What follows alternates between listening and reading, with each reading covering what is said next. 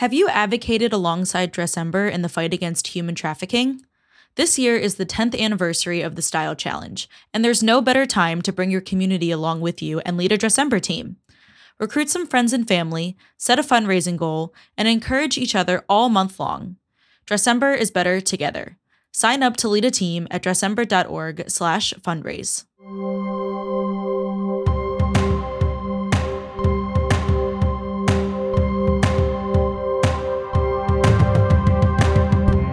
Hi, welcome to Things Survivors Wish You Knew, a Dressember podcast. I'm your host, Blythe Hill, and my co host is Stephanie Schindler.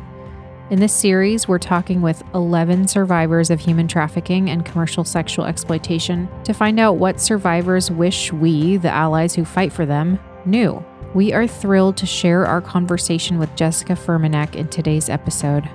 Jessika is a writer, public speaker, actor, and advocate for the support and recovery of women who have been exploited in the commercial sex trade.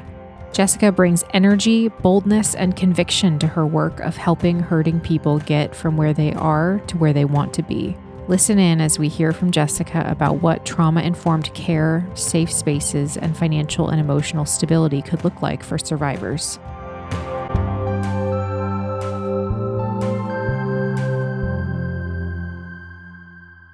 Hi, Jessika. Thank you so much for joining us today.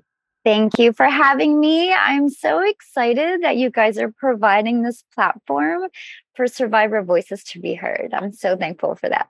Yeah, well, in in bouncing the gratitude back to you, we're we're grateful to have you, and I'm also so grateful to you specifically because you have so many great resources for organizations, allies, advocates who want to be involved in this work, as mm-hmm. far as um, being trauma informed and making mm-hmm. sure that we are we're actually helping and not hurting yeah. survivors and and and victims in this space. So thank you for the time and energy you've put into educating the larger community about engaging in this work. You're welcome. Yeah, super grateful. And I know you've got a lot of great projects that you can plug at the at the end of our conversation because we want people to know about those too. Your book and your course that you're working on. Things for the public to jump in on. Endless things. Amazing. Well, narrowing it down from endless a little bit, um, let's talk specifically about anti trafficking and anti CSEC efforts. Um, can you give us kind of a general overview of what a trauma informed approach to working with survivors looks like?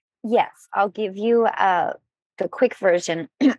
All of the staff that I bring in to work with, I give them a full trauma informed training, and I recommend that. But um, there's a couple of things I'll throw out there that I think are the most important to remember. Uh, the first policy that I teach everyone, uh, whether they follow it or not, is up to them. But I will explain why it's so important to my organization, and is that is that we don't take pictures of the survivors we're working with or share those pictures or their names in order to raise money or raise awareness for for whatever reason. Um, and again, you'll see that I share my name, but I'm a long-standing public figure, so that's a separate scenario. And then, so let me just explain why, because I know that a lot of organizations do share pictures and names, and so you might be thinking, well, that's not what I'm seeing. So why why is Jessika saying that? Um, and so this is why I'm saying it. Much like the foster care system, um, when we reveal the face and the name of someone whether it's online or at a live event, we are potentially possibly putting them in danger physically because we're revealing their general location. We're, we're giving an update on who they are, where they are, what's their latest social media handle. And we don't know if their abusers or traffickers are cyber stalking them and searching for information as to their whereabouts. And when we post all of those things, we have now given them a tunnel I I have a couple of social media sites. I can't tell you how many traffickers hit me on those sites. They follow my story. I can see who they are. It's right there in front of me. They send me horrible messages sometimes because they are trying to get to some of the people I might be involved in who they want to harm or bring back and re-traffic or re recycle there's a bunch of different words used for that. And so our policy and what I generally recommend is as much as is possible, just don't show their face and name. It's so easy not to. You can still fundraise, you can still have their story and provide anonymity. Um, or, or a, a, pretend name at the end with an asterisk or whatever. Um, there are a few of us, many of us actually, who are well known uh, speakers, survivor advocates, and we will, we, it's different for us. We're public figures. But again, honoring organizations like Dressember always ask me every single time, even though it's been over a decade, everyone asks me every time, Jessika, is it okay to use your name and face? And every time I decide accordingly. I might not want to today. I might be going in a new direction in my life and I've decided I don't want to share my name on this story. So I just want to be asked. Um, so for those that are survivor advocates, just show them that honor. So that's my recommendation. I know everyone's doing their own thing, but as a survivor, this is my take on it. This is what I've learned over the years is best. Um, and then it makes a couple other things difficult besides an abuser finding you. Job hunting and dating becomes complicated. Each person that I apply to is going to search my name. And when the first things that come up are um, my latest blog about my survivor story or my latest podcast or whatever, the uh, new employer has a, it's hard for them not to see that. And then they read through it because it's different and unexpected. And then even if they still hire me, a lot of times what will happen is they will expect me to just be open to being asked questions about horrible events from my past at work or expecting me to talk to other it's just totally inappropriate and so i would prefer to be able for survivors to be able to decide what they want their boss to know and if all those stories had been posted anonymously they wouldn't be in that situation right now and we have the power to offer them that anonymity so i am going to offer it. Do what you please but i'm going to offer it and then dating dating? I'm sorry but we cyber check each other. When you meet a new person you're like oh let me check their facebook. Let me check their instagram. It's perfectly normal nothing wrong. But if they've just been tagged by such and such.org for their latest you know article story podcast then the first thing that happens is that my new potential partner has too much information too fast and I wanted to tell them in my own timing, or maybe never. I don't know. It's up to me to navigate my relationship. Maybe I want to tell them some of it, not all of it. And so, if I could be given that anonymity, if we can provide survivors that anonymity, and and mo- a lot of times a survivor is going to tell you they're told they don't need it and they're fine, and then they do it, and then they experience everything I just listed, and they didn't know in advance. I have to make it safe for them they can't know how to navigate all of this in advance. So I know already, I'm trauma informed. So I'm going to offer anonymity up front. I recommend it. I drill down on it. I'm like, I really want you to do it anonymously. If you really, really don't want to, we'll open up to that. But I really push for that. And other organizations that are very trauma informed do have did the same with me when I started speaking. They they were like, do you want to be anonymous? Let's really think on it. Give yourself a month to ponder before you come to this event. You know, they give me so much margin. Um, and then so other than protecting anonymity, which I talk so much about, I never shut up about it. Um, I recommend not asking questions when you're working with survivors. Don't ask about their story. Don't make them rehash it over and over. Uh, instead, treat them as you would any other person that is walking alongside you invite them into community, into real community. What really benefits a survivor is when they get opportunities to be invited to Christmas dinners, Thanksgiving dinners, um, picnics at the park, really, really uh, quote unquote normal societal things that might they might feel on the outside of um, and where i know when i was being exploited i felt completely separated from all the rest of humanity who wasn't sold um, and I just felt uninvited and uncomfortable. And so, if we can let let them know you're invited to lunch with us, just little things that don't seem like a big deal. You're invited. You don't have to talk about your story. You're not going to be this anomaly at lunch. Like you are one of us. Be with us. Be our family. Be our community. Somehow create that scenario because that is one of the most trauma informed things you can do.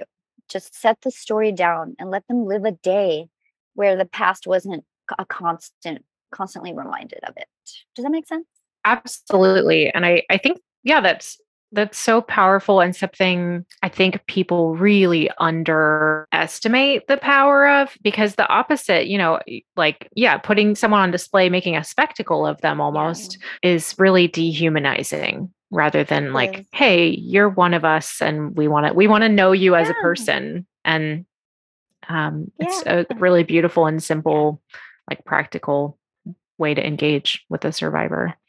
Okay, speaking of when a survivor is empowered to share their story, their their lived experience, um, that can still often be done in ways that um, you know or an organization might hire a survivor on a one off to share their story or for an interview, an article, like you said, online. And that's, I mean, I suppose it's fine. Um, but in in anti-trafficking what i want to see happening and what we're starting to see happening a, a, bit more and more thankfully mm-hmm. is survivors really called into leadership positions to really be leaders in this space as experts.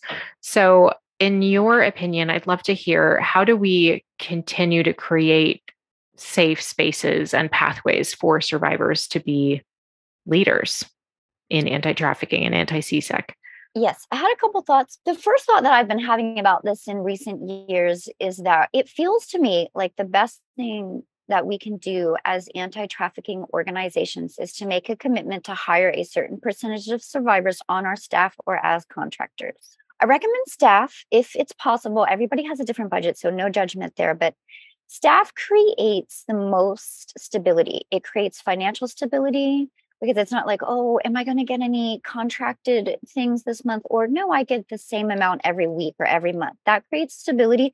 And it creates stability for the survivor in that they can plant roots into the organization. So I'm part of the organization and not just this outsider you asked to stop in and then i go away back to my wherever i go and then i stop in for the special moments it's not the same the most stability is on staff I'm not, it's not a requirement. I'm not shaming anybody. I just know in my heart of hearts that it's the best option for the survivor. So then contracting is also another great option. I don't knock it. That's what I do. Um, I don't know if I really have the margin to be on staff because I'm running my own my own organization at this point, but I have been on staff in the past, right? So I know the experience. So it's great to be part of that team and that family, you know. Um, and then the second thing, which I've kind of already said, but just to reiterate, as an anti trafficking organization, hiring staff and contractors, survivors, um, once we hire them, I don't ask them to discuss their past or their story at any point unless it's like really specific to the event or some really specific thing. Um, they uh, survivors can give so much insight um, in within the organization even filling out surveys or even just giving insight as to how to be trauma informed in a program without ever ever discussing their story. We might get through this whole interview and i might never tell you a thing that happened to me but it will still be so powerful and impactful. It's not necessary. There's a a cost every time that we share our story and i'm not against us sharing our story. It, it's good like it's empowering to me and it's it's helpful to the listener.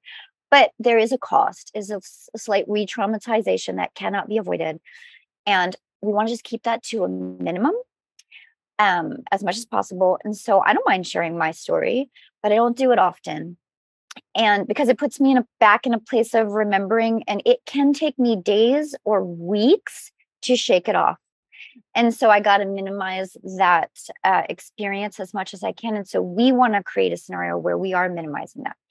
I, I really appreciate what you've touched on already. It's you've been so expansive with these insights. And I think it's important for people to understand the cost of survivors sharing their stories and how much value organizations and advocates can um, learn from survivors without survivors sharing their stories, just as lived experience experts, uh, which often um, organizations hire survivors to be lived experience experts to inform on trauma informed practices as you said or to inform on what direct services programming would look like. And and speaking on that i'd love to understand how we can support survivors to thrive as opposed to just survive um, past, you know, basic uh, crisis management or aftercare services and how do we help them pursue their dreams as opposed to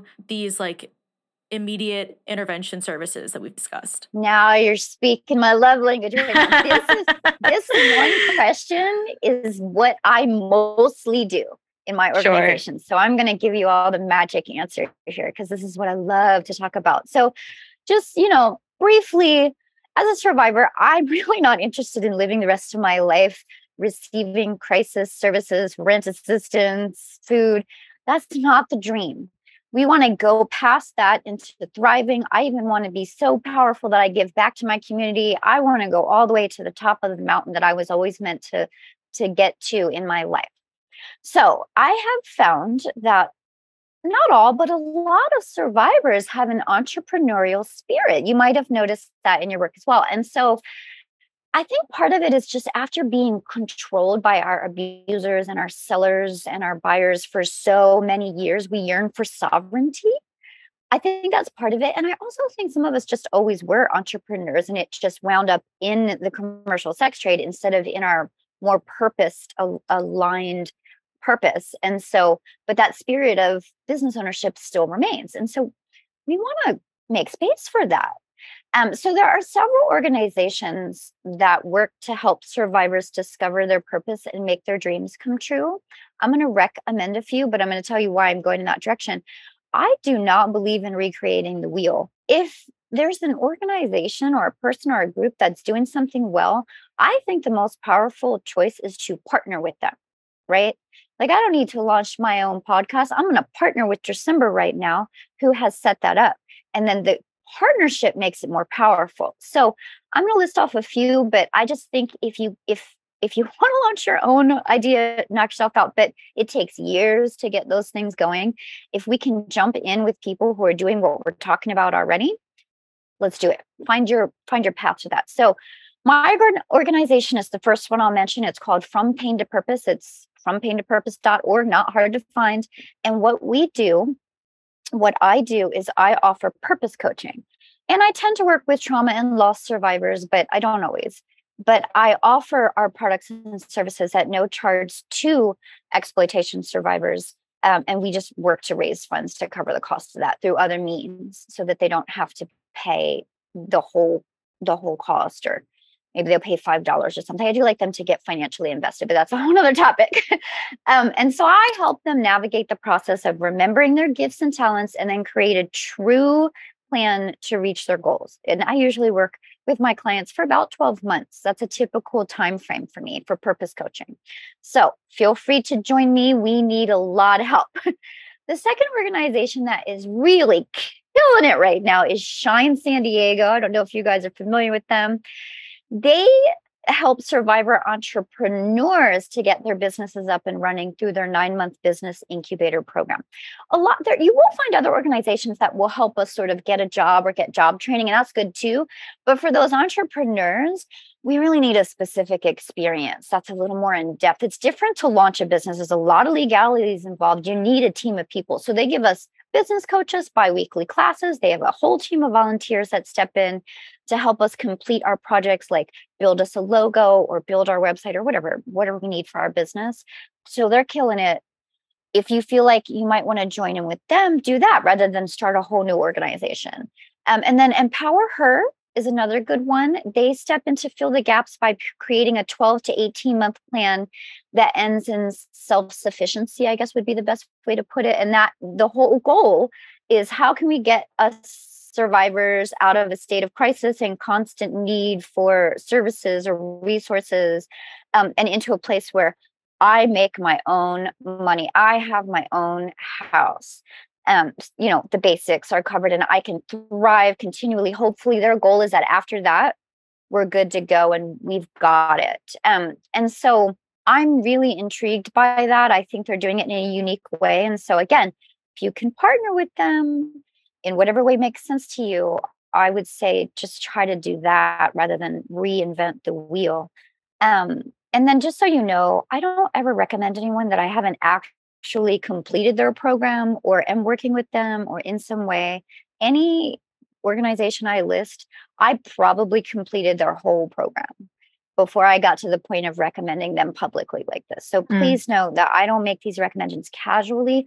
I know the owners by name, their their numbers in my cell phone. So, so I just want to add that little bit of trust here in these recommendations. Um, does that answer your question?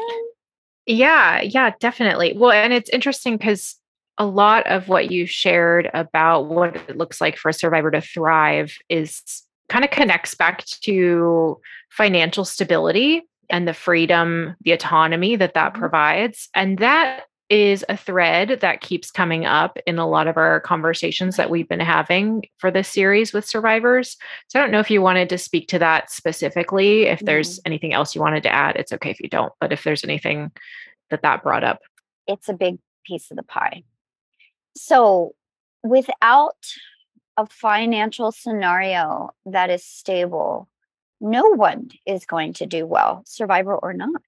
What happens with survivors is we don't have the backup system that maybe the average citizen has mom, dad, uncle, friends in the community, uh, fraternity, uh, sisters, uh, brothers, whatever it looks like. It's not one gender that survivors are.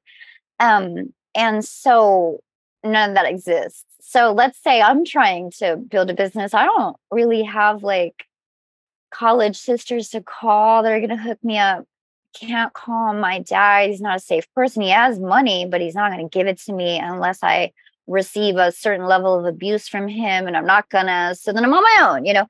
So we have to create a community we have to fill all those gaps. So our organizations have to become father, mother, family, college brothers and sisters, all of those things that don't exist. And we got to hook them up, right? Like Shine San Diego is providing me a business coach. That business coach is involved with another powerful organization. So she's going to give me the insider experience, and my name is going to get passed around. And so when I need funding for something, it's going to happen, right?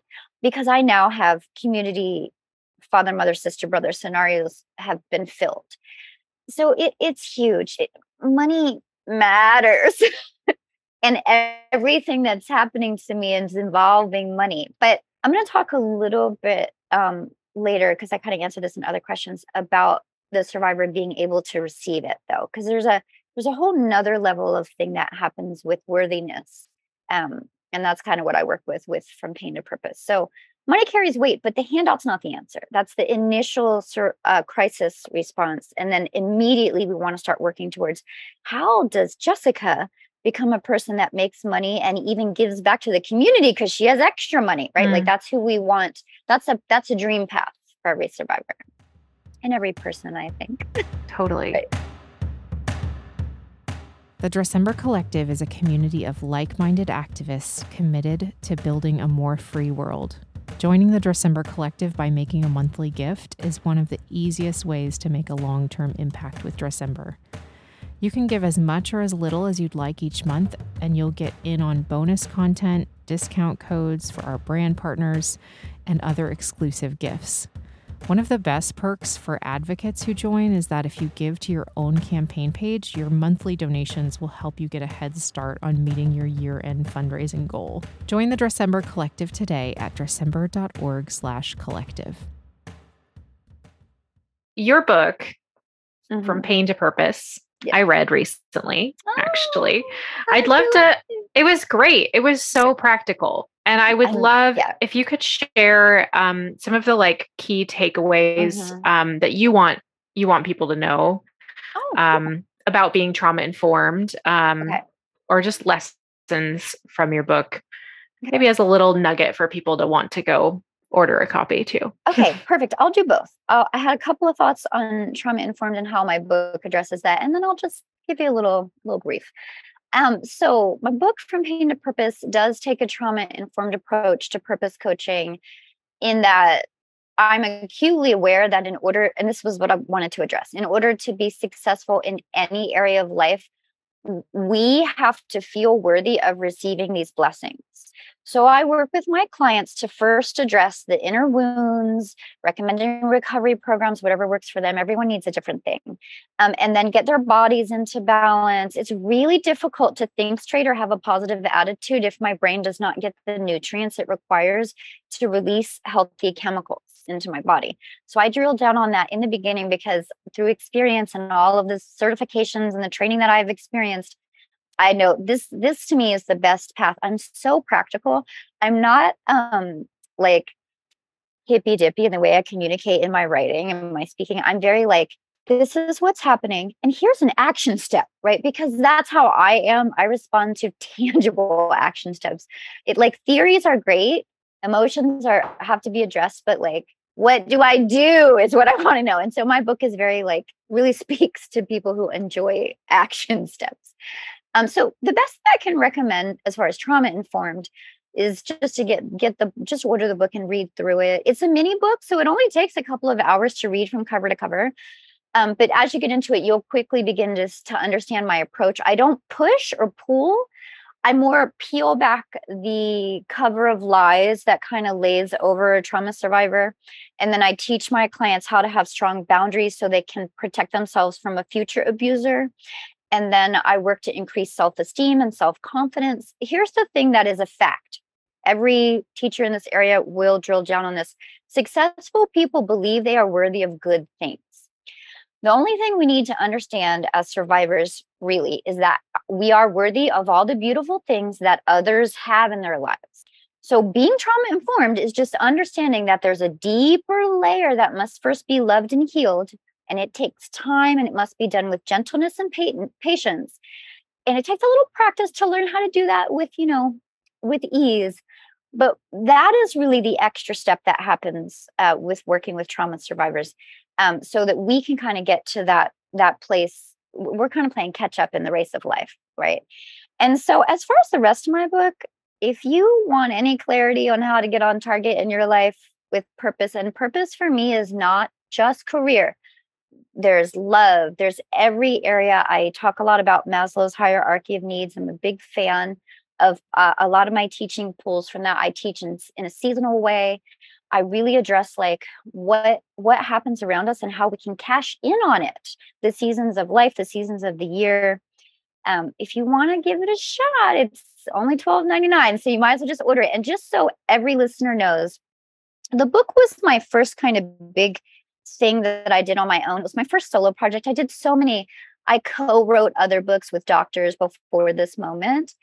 And so, in this moment of having my first solo book, I actually donated all of the proceeds to to benefit survivors. I don't cash any of that money in. I donate it back into my organization to cover the cost of services. So please know that your purchase mm. is a, a two win situation. Does that make sense? It would totally make sense, and um, it's really amazing how cyclical the work that you do is. I mean, the fact that you're not only trying to help folks um, that have survived trauma through your program, but then you're also donating donating back the proceeds from your book uh, to help those survivors. Um, and I know that you're creating this incredible course so that folks who have read the book can then put those action steps um, right into purpose and um, what's really amazing is that you are working with survivors to uh, put this course together. And so I'd love to hear about um, some of the critical dynamics for a healthy work environment for your team. Yes. I love talking about this. You guys gave me the best questions today. you guys, you guys really know me well. Um, so, in case the, our listeners don't know, as an organization, we do like to offer the services to trafficking survivors, but I also um, hire them for every little thing. If I need a caterer, I find a a chef that's a survivor. If I need a director, I find a director that's a survivor. If I can, I can't do it every time, but I really try hard to do it. Um, and so, working with creating a healthy work environment for that team looks a little different. Um, and so, let's talk about that. Um, so, the most important thing for me that creates a healthy environment is to pay the survivor their full wage. I really avoid the volunteer scenario. If someone really is dying to volunteer, knock yourself out. Um, but I hire, uh, I hire the survivors uh, and I ask them, you know, what is the rate that you really truly want? And they usually would give me a rate, and I'll say, what is the rate that you really, really want? Right? Like, because they're so scared to say, oh, this is what I, my rate really is, you know? And so once we get that answered, um, I raise the funds to get them that wage. And so once, so this is what happens. This is what that creates. This is why that matters. Once a survivor starts receiving an appropriate wage for the work and adding uh, you know lists to their res lists of work experience to their resume the survivor begins to understand what their true worth is and it changes them. It changes how they see themselves. It changes how they approach the world around them how they approach their next client because they just worked with from pain to purpose who offered them their full rate and treated them with respect the whole way knowing that they were an up and coming expert in their field right so then their next client, they're a little bit more ready to have that uh, negotiation conversation because I, I I let them practice on me. I let them get it all out on me. So it gets them out of the cycle of having to ask for assistance, you know, from all these .orgs, and it allows them to step into their true gifts and strengths. We we no survivor wants to be living on a charity for our the rest of our lives. What we want is we want to be strong, powerful contributors to the world around us. We ha- we the organizations have to create opportunities to make that happen for survivors. I consciously create a scenario where I need to hire a survivor and, and get an opportunity to do that. Um, and then I would say the second thing we do to make a healthy work environment is I train everyone on my team who's not a survivor who will have contact with the survivors during the workday, uh, I I train them. I give them a trauma informed training on. It's a four page training that I've written for my organization. I have had other organizations reach out to me to purchase it. So I'm probably going to make it available. I don't really need to make a ton of money from it. I don't really care. I'm happy to share it with you if you need it. Um, but so I I ask each survivor what would make them feel comfortable or uncomfortable in the workday before the workday begins. I ask them like a week in advance, um, and I make sure that those direct requests get communicated communicated to the team member before the survivor sets foot in the room, so it doesn't happen in front of them. They don't need to be present for that. So, I mean, I make phone calls and I say, "Hey, this is what." This is what's going to work best on this day with the team that I've hired, right? And so I recently, let me give you a story because stories are great. I recently worked with a survivor um, and I did everything I just described to you. I, that whole process unfolded. And then at the end of the, the workday, she came to me and she said, she made a comment about how our other team member had such a safe presence and such a way of communicating that it helped her to feel at ease during the day. And that happened because everyone on my team got their trauma information and training before I talked to them in advance. And so it doesn't happen by accident. It happened because I consciously took steps to make sure that that would be her experience. So that is what I would say as far as building a safe environment. I think those are the two things. Pay them all the way up to the top of their wage, make it happen somehow and then talk to your team in advance. Make sure they receive trauma informed training. I'm happy to give you mine if that's what it takes, but make sure they get a trauma informed training. Amazing. Like so so practical as it is what we know of you now up to this point. So practical. And um and really poignant too. Thank you for sharing. You're welcome. Um well before we kind of transition to mm-hmm. our final closeout question that we ask mm-hmm. everyone, um is there anything else that you were hoping we would hit on or talk about before we get to that last question? If I can just throw out something at you, do with it what you will, but I'm going to share like so vulnerably from my heart. Um, so we were talking about my online course, which is going to release in the end of November and be available to the public. We are doing buy one, give one. So through this process I'm in right now, it will allow 10 survivors to get access to the course in November. And then from there, I'm going to be entering into a, a sort of a, a, second year of business, but it kind of feels like the first year of business for my coaching business.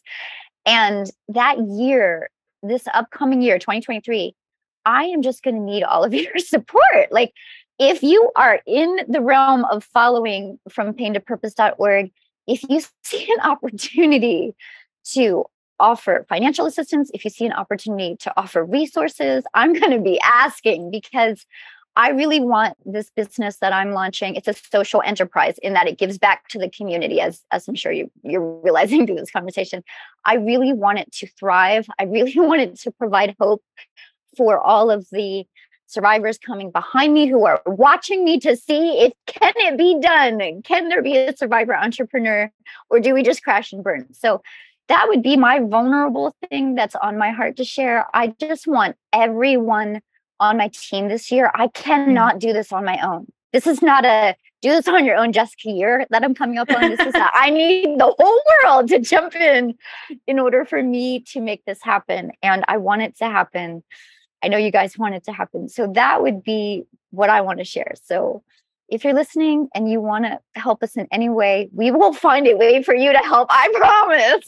I promise. I love that. Well, you're speaking to the right audience because the Dressember community if if nothing else we are looking for tangible ways to make an impact in this space and i can't think of anything more tangible than directly helping a survivor whether it's volunteering or certainly a financial gift whatever um, we need yeah.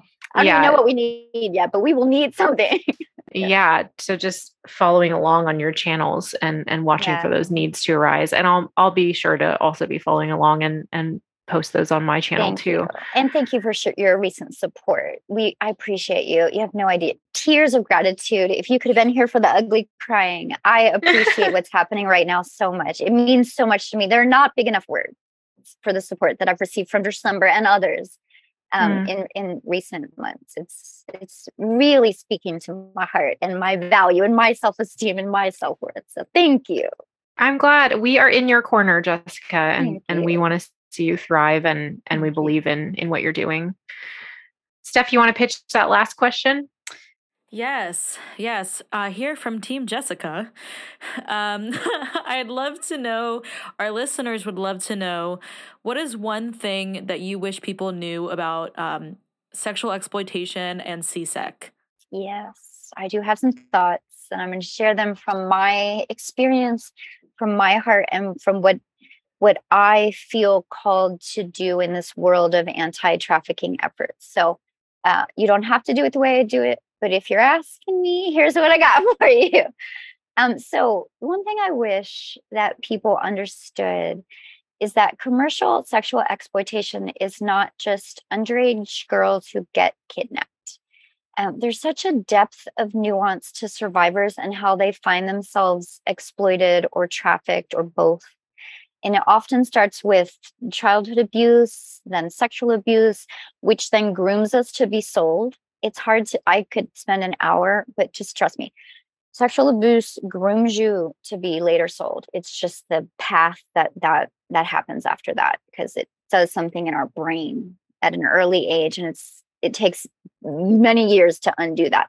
So sellers sadly um, have an ability to discern who might be a target and invite them into the commercial sex trade early on. Like my first uh, buy sell experience was at the age of 17, but that came after re- experiencing lack of sovereignty over my body since like age three. So that's the way it goes. So and for persons uh, you know do, who do not have a safe family to re- reach out to making actual money like i was living on the streets i was homeless at age 17 so making actual money to survive is crucial. Um, and so it becomes a perfect storm of events that gets us stuck in the commercial sex trade. Now um, there's a second caveat here and i know everyone has a different opinion so i know some of our listeners will feel differently than i do and it is okay. I am not here to push and pull. I'm actually here for unity, right? So I'm just going to speak for what what speaks to me and what matters to me and the way my organization operates. So uh so most importantly, what I like to share with people is that whether a survivor was exploited through legal or, or, illegal means or avenues, it has been my experience that the survivors need similar recovery and assistance.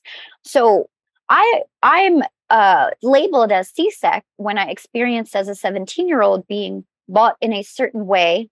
But the second I turned 18, I was being bought through legal pathways. And so sometimes what happens is the world has a hard time understanding that we are all the same survivor, if that makes any sense. So, you know, that's my story. I know others who were exploited within the call girl industry or strip clubs. And then I have other people I know who were trafficked through family members trafficked them. And so what I want what I want the public to understand is that on Monday night, all of those people I just described, we are all sitting in the same support group, meeting with the same care team leader and reaching out for the same help with our goals and careers and our bills. We are not divided we all need recovery and assistance no matter what the path was that got us to the uh, experience of being a victim and then a survivor. And so i my policy at from pain to purpose i never divide survivors by whether their exploitation was legal or illegal. I do not. We I want my organization to be united to protect our communities from those who would buy or sell the bodies of humans. So it it doesn't matter to us how it happened or how the survivor got to be where they needed services. Because to us all forms of selling a person's body will will cause trauma and harm. And so i want to be available to offer uh, services to whomever needs it. And i can go on and on about it but for us from pain to purpose we feel like it, you know it wasn't my dream as the child i'll make it about me. I'll make i statements. Keep it healthy it wasn't my dream as a child to be bought and sold, whether it was in clubs legally or elsewhere illegally. It wasn't my dream at any age to be bought or sold. So each of us survivors has a unique and power, actually, each of all of us has a unique and powerful purpose for our lives. And I have a hard time believing any of our purposes was to be used in this way. And again, I don't need everyone to agree with me. I'm just letting you know where I'm at with my organization. So, From Pain to Purpose will always be a safe organization that does not judge how a survivor was exploited, and we will offer services to everyone. That is my statement of the day. I love That's it. I've got for you. Well said. Thank you.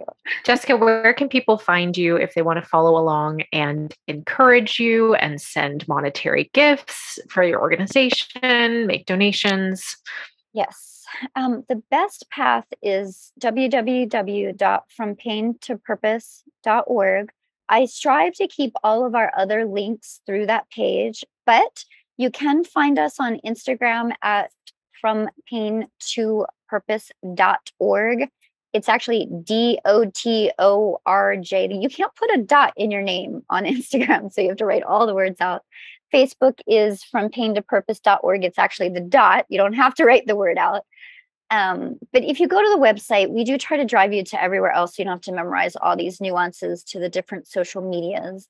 And then um, I've started to practice putting our needs on the homepage a little bit more because I'm realizing like I could tell you right now, maybe we have this campaign or that campaign, but it changes every month. Um, sure. The need keeps changing. And so by the time you hear this, is going to be a different need. Um, so just stay in touch with us there. Follow us on social media. I post very regularly, so you will get everything. And then when you go to the website, crucial, go to the bottom of the homepage and sign up for the mailing list. That is where you're going to get the most information on how to be a part of helping us. But not only that, you might be a trauma and loss survivor. I feel like everyone's a loss survivor, and most of us are trauma survivors. We're just not really realizing it. So there might be some nuggets in there that you might actually want to get involved in as far as receiving, you know, our actual programming is really good stuff, you know, so don't discount that um, as well. Please utilize any of the programs that I put out there. We're going to have an online course upcoming, and then that's going to lead to group coaching. And then we're going to start a container that's that you can join monthly. So, you know, we really want to be a resource for all persons who are looking to return to their purpose and get some purpose coaching. You don't have to be a trauma survivor. I do have clients that don't identify that way and they still love the program. I'm sure, Blythe, you can speak to it having read the book. I think it really is beneficial to all people, not just uh, trauma survivors. So jump right in and let us know um, what you'd like to see more of and what you'd like to help with. we will take your help. oh my gosh. Love it. Thank you, Jessika. You're welcome. Yes, thank you so much for your vulnerability and um, just being so willing to walk alongside us as we learn how to be more trauma informed and work with survivors. Um, everyone has to start somewhere, and I know those that are listening are taking notes and are ready to apply it in their advocacy and in their community work. Yes. And message me. Send me a message through my website or through Instagram. I read it. I will respond to you. I actually really love those kind of communications. So don't be shy. Love it. Thank you guys for having me as a mm. guest. I hope this information is helpful to somebody out there. Oh, Oh, oh 100%. Yeah. yeah, this is this is such a gift to our community and it's going to be helpful for a lot of people. So thank yeah. you again. It means a lot to be on the show today. I really enjoyed spending time with you guys and I really love the culture of Dressember and I'm really proud of you guys and I'm very impressed with the direction you're headed in right now. It's very good. Well, thank, thank you. That means so much. Aww. Thanks for listening to Things Survivors Wish You Knew, a Dressember podcast. We are all needed in the fight against human trafficking, and Dressember is here to equip and empower you to advocate for the dignity of all people. We host a style challenge every December where people pledge to wear a dress or tie for 31 days. The style challenge provides a fun, impactful way for even the busiest person to engage in this important issue, and it's proven to be a powerful way to raise awareness and vital funding for anti trafficking work. Since 2013, thousands of advocates have raised roughly $16 million to fight human trafficking from every angle around the world. This year is the 10th anniversary of the Dressember Style Challenge, and we need your advocacy to help make our biggest impact to date. You can join the Dressember community in the fight against human trafficking at dressember.org slash fundraise or learn more at dressember.org slash how it works. And remember, it's bigger than a dress.